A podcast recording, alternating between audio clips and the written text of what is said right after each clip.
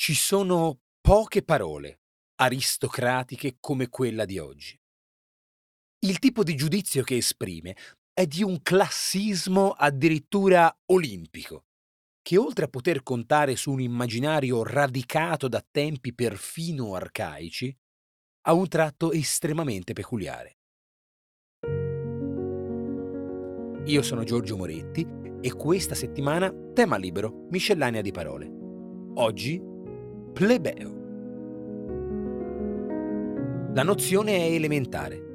La società romana si divideva in patrizi e plebei.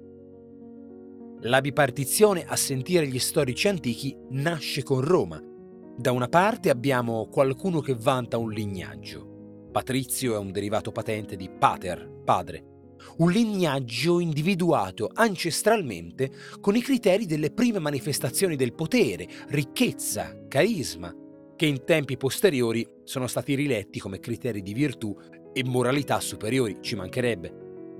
Dall'altro abbiamo chi fa parte del resto.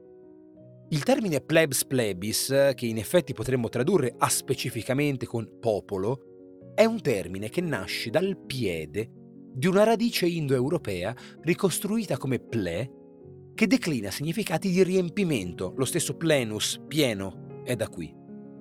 La plebe è la moltitudine, la folla, che Romolo, dal seggio della fondazione, divisò si dovesse occupare di agricoltura, allevamento, commercio, lasciando incarichi politici e sacerdotali ai patrizi. Almeno all'inizio, perché la plebe pian piano erose i privilegi patrizi fino a garantirsi rilevanti prerogative, senza che però questo abbia appianato le differenze nella società romana, ben inteso, e questo è molto eloquente riguardo al fatto che ricchezza e potere, quanto povertà e insignificanza, a parte casi sporadici, hanno la tendenza ad essere per sempre. Quando nel Medioevo l'umanesimo torna a rivolgersi all'antichità classica, questa divisione fra patrizi e plebei, si vede bene, risulta estremamente solleticante.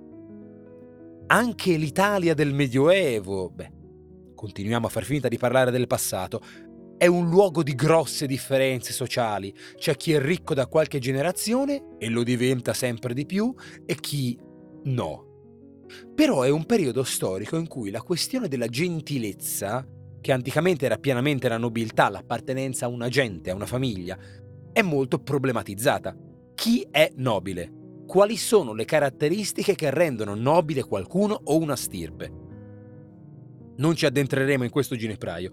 Dante, che di non essere nobile un po' rosicava, ha avuto modo di sancire che la stirpe non fa le singolari persone nobili, ma le singolari persone fanno nobile la stirpe. Ma noi ci possiamo facilmente rendere conto di come la dicotomia antica patrizi-plebei offriva allora e abbia offerto in seguito un'occasione di idealizzazione perfetta.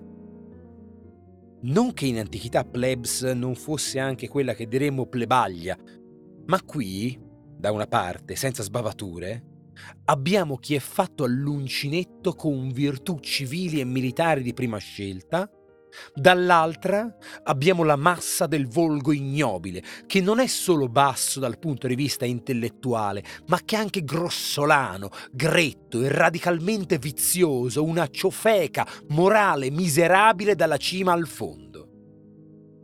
Spesso lo sguardo sul mondo antico ha fatto e fa questo effetto. La lontananza appiattisce o pare renda più lecito l'appiattimento e apre le vie all'esagerazione.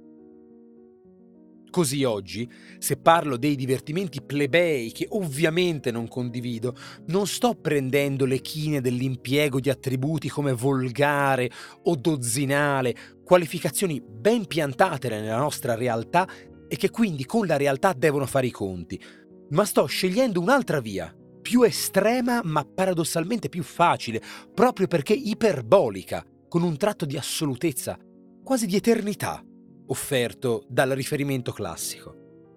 L'identificazione di un gusto plebeo nell'arredamento, nell'apparecchiatura e simili non richiede le considerazioni e i giudizi del pacchiano, del kitsch, dello sciatto o perfino del semplice cattivo, ma acquisisce nel discorso il dato piano che è un gusto di quella gente lì.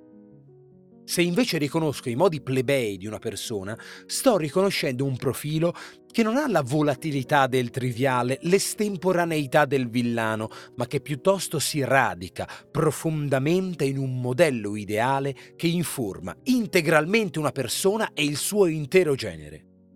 Per non parlare della vita plebea, meschina, passata senza slanci, rudemente sulla superficie e perciò integralmente indecorosa si potrebbe continuare oltre.